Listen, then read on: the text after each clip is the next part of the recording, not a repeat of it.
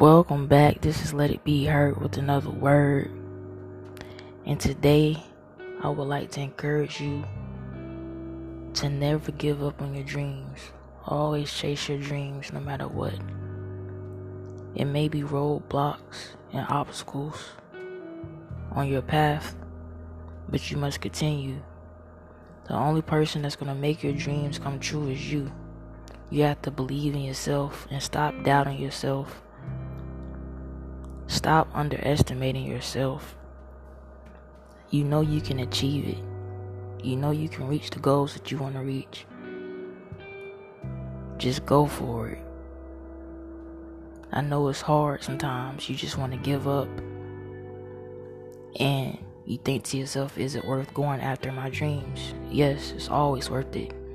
It's up to you to change your life for the better and reach your fullest potential.